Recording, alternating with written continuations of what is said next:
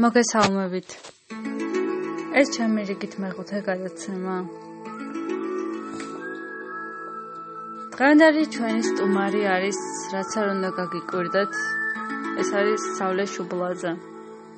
რომელიც არის ჩემთვის ძალიან ახლო ადამიანი და რომელსაც ძალიან სურს, რომ ჩვენს რთულ შეკითხვებს, ჩემს რთულ შეკითხვებს თავგართვას. ნახოთ რა ფიქრობს ამაზე საოლე. აა გამარჯობა თათია. ძალიან მიხარია რომ ესეთ უცნაურ სიტუაციაში შევხვდით ერთმანეთს. და მაინტერესებს მეც რა კითხებს დამისვა. ნუ ეს ხუთი კითხვა უკვე ვიცი რაც იქნება, მაგრამ მეც აი ცუდი მახსოვრება მაქვს და კარგად არ მახსოვს და ეს ხუთი კითხვა სურპრიზი იქნება ჩემთვის.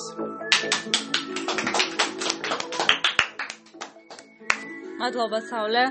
პირიქით მადლობა სტუმრობისთვის და მოდი აა მაშინ აღარ დავაყოვნებ და პირდაპირ დავწყებ კითხვების დასმას. აა საოლე, პირველი კითხვა. აბა გისმენთ.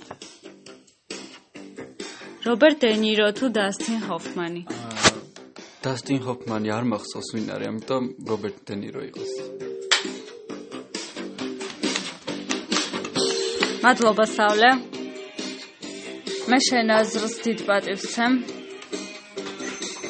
აა კოლგის ქვეშ წვიმაში ვის აკოცებდი? ეს არის მეორე შეკითხვა, რომელიც მე შენ დაგისვრი და შენ ამის შესახებ იცი? მმ ვის ვაკოცებდი? ხალი კაცი მშოვობა რა ხო? რა თქმა უნდა, არ აქვს მნიშვნელობა. იცი ვის ვაკოცებდი? აი ბევრს ვაკოცებდი ალბათ. აი ეს თიანა.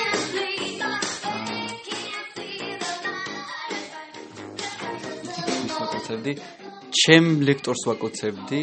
ხათუნა ხაბულიანს ალბათ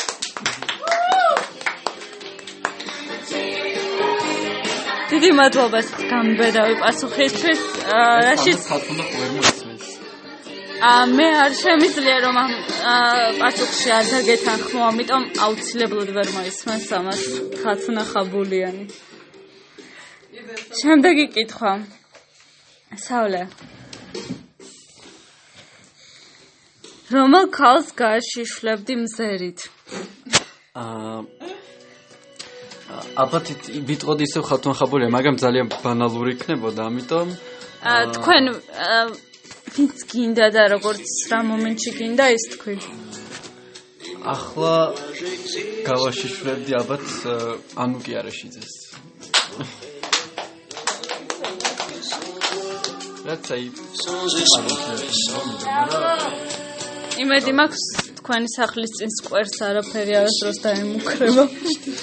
კარგით, გადავიდეთ შემდეგ კითხვაზე. აა ანუ კი არაშიძე კარგად იყოს და ვინ არის შენი აზრით კოკოითი? აა კოკოითი აა კოკოითი არის ჩემი მეგობარი კოკო.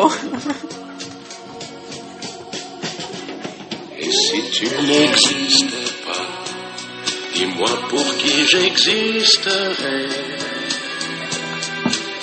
Des passants endormis dans mes bras que je n'aimerais. Et si tu n'existais pas, je ne serais qu'un point de plus.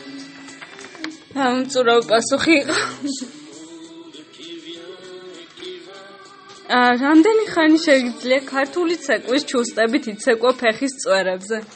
იცით ან ცეკვაზე დავდიოდი სვათაშორის და ფეხის წვერებზეც შესაძლოა შეს შეს შეს შესაძლოა ცეკვავდი.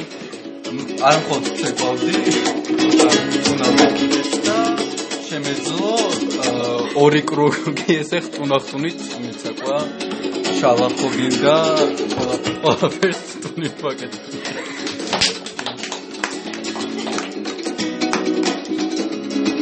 ეგე მაგური სორა ჩამა მაჯი ხსკაშია თოთნა მის მამაზი შოლა მაგი ხსკაშია ეს რაჩა საბუდა საგადა ვერი ოსმაშია თოთნა თურა ციცოს ფესი კირენი ჯოსაშია ამისტი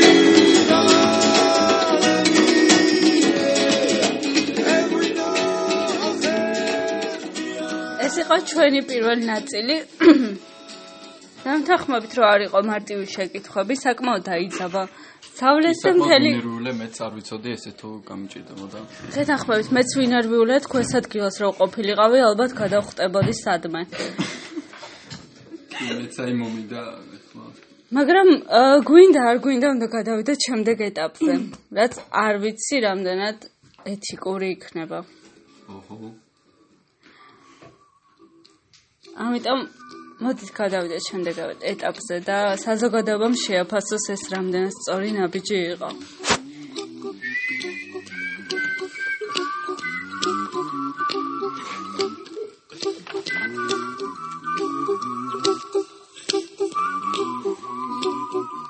სავლე. გიცნობ. სათხარ პირველი კითხვისთვის. ნამდვილად მზად ვარ. მოვისეს რომ კბილები დასცვირდეს, მაინც მოგეწონებოდა? არც ერთი კბილი რო არ კონდეს? არც ერთი, იმიტომ რომ თავისი შეხედულებების სამებრ ადამიანებს თუ კბილები დასცვირდება, არ გაიკეთებს. ნუ, ალბათ მე მომიწევდა მაგის ის საჭმეც რო დამეჭრა ხო? ანუ არა, შენ არ იცნობ მორისის. ა უბრალოდ ესე რო ნახო ფოტოში კბილები რო არ კონდეს? ფოტოში რომ ნახო მომწონება. უბრალოდ რომ ღეროდეს, როდესაც ძალიან ეტყობა რომ კბილები არ აქვს და ჩლიფინებს. ისედაც ჩლიფინებს გონი ხო? ანუ რა არა, მაგრამ წარმოიდგინე მორისე იღიმის თავის ალბომის ქავერზე უკბილო და ამით იკმაყოფილია. ну ისეც კბილები დიდად ლამაზი რაღაც არ არის ამიტომ გადაღო მორისე კბილები არასდროს ყოფილა ცნობილი მაგრამ წარმოიდგინე რომ ის არც ქონია ამ შემთხვევაში ну ალბათ უფრო მომეწონებოდა კი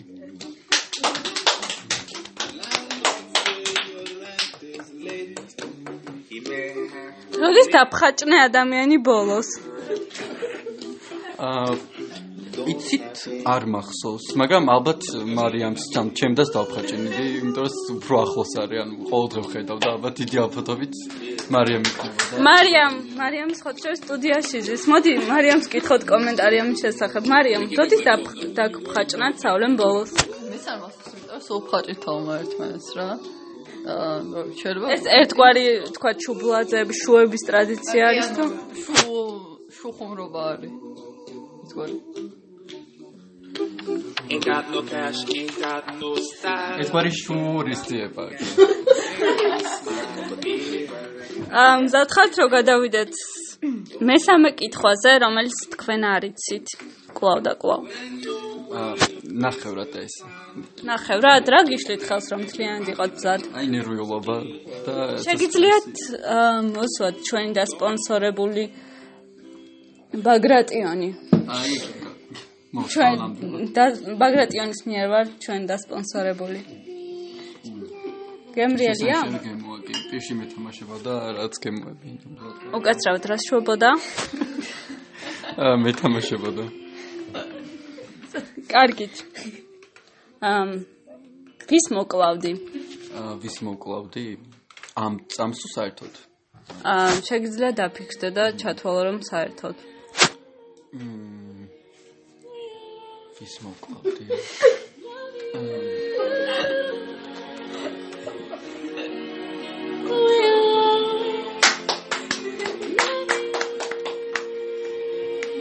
იცით მე საერთოდ არავის სიკვდილი არ მინდა, არავის არ მოკლავდი ალბათ.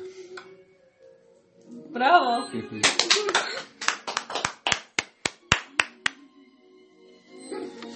საკმაოდ გაბედული პასუხი იყო. და არც კი ვიცი მზად ხარ თუ არა მეხუთე კითხვისთვის. ამ უფრო უფრო სწორად მეოთხე კითხვისთვის. როდის ჩამოსრიალდი მოაჯირზე ბოლოს? სოშოის ყოველ დღე თითქმის მოაჯირზე სრიალებ ხოლმე, აი მეცხრე საათზე ცხოვრობ და ამ ისეთი მოაჯირი არის ძალიან ლამაზი ჩამოსასრიალებლად. და მტრიანი. და მტრიანი და ну ესე ყოველ დღე ესე ვასუფთავებ ხოლმე ესე მეცხრე სართულიდან ჩავდივარ ჩავდივარ ჩავდივარ და პირველ სართულზე ესე ძალიან მშვიდად მე გამოსახავ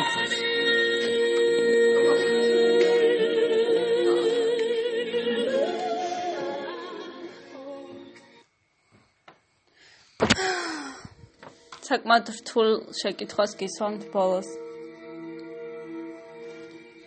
არ ვიცი მზად თუ ხარ ამ შეკითხვისთვის. შეგიძლია რომ არ გვინდა რადიკალური ნაბიჯები მაინც? კოკომ რომ 200 ლარი გთხოვოს აბორტისთვის. ასე ხებ?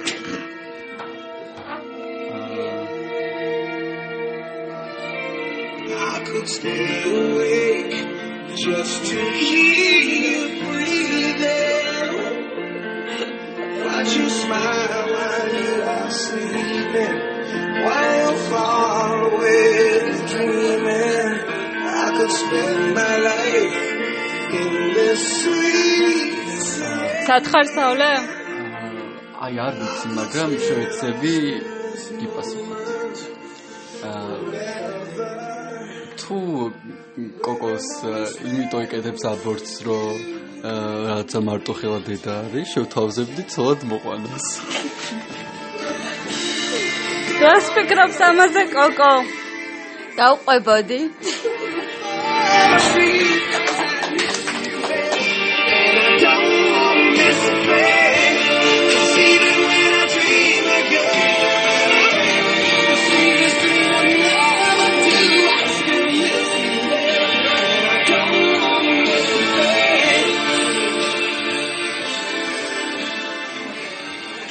მადლობა საულეს სტუმრობისთვის.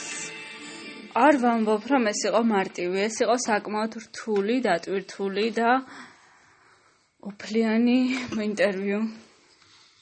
მინდა რომ წარმატება ვუსურვო საულეს და იმ ადამიანებს, ვინც მან მოიხსენია. მინდა რომ ყველა ბედნიერები ვიყოთ და შეხვედრამდე დროებით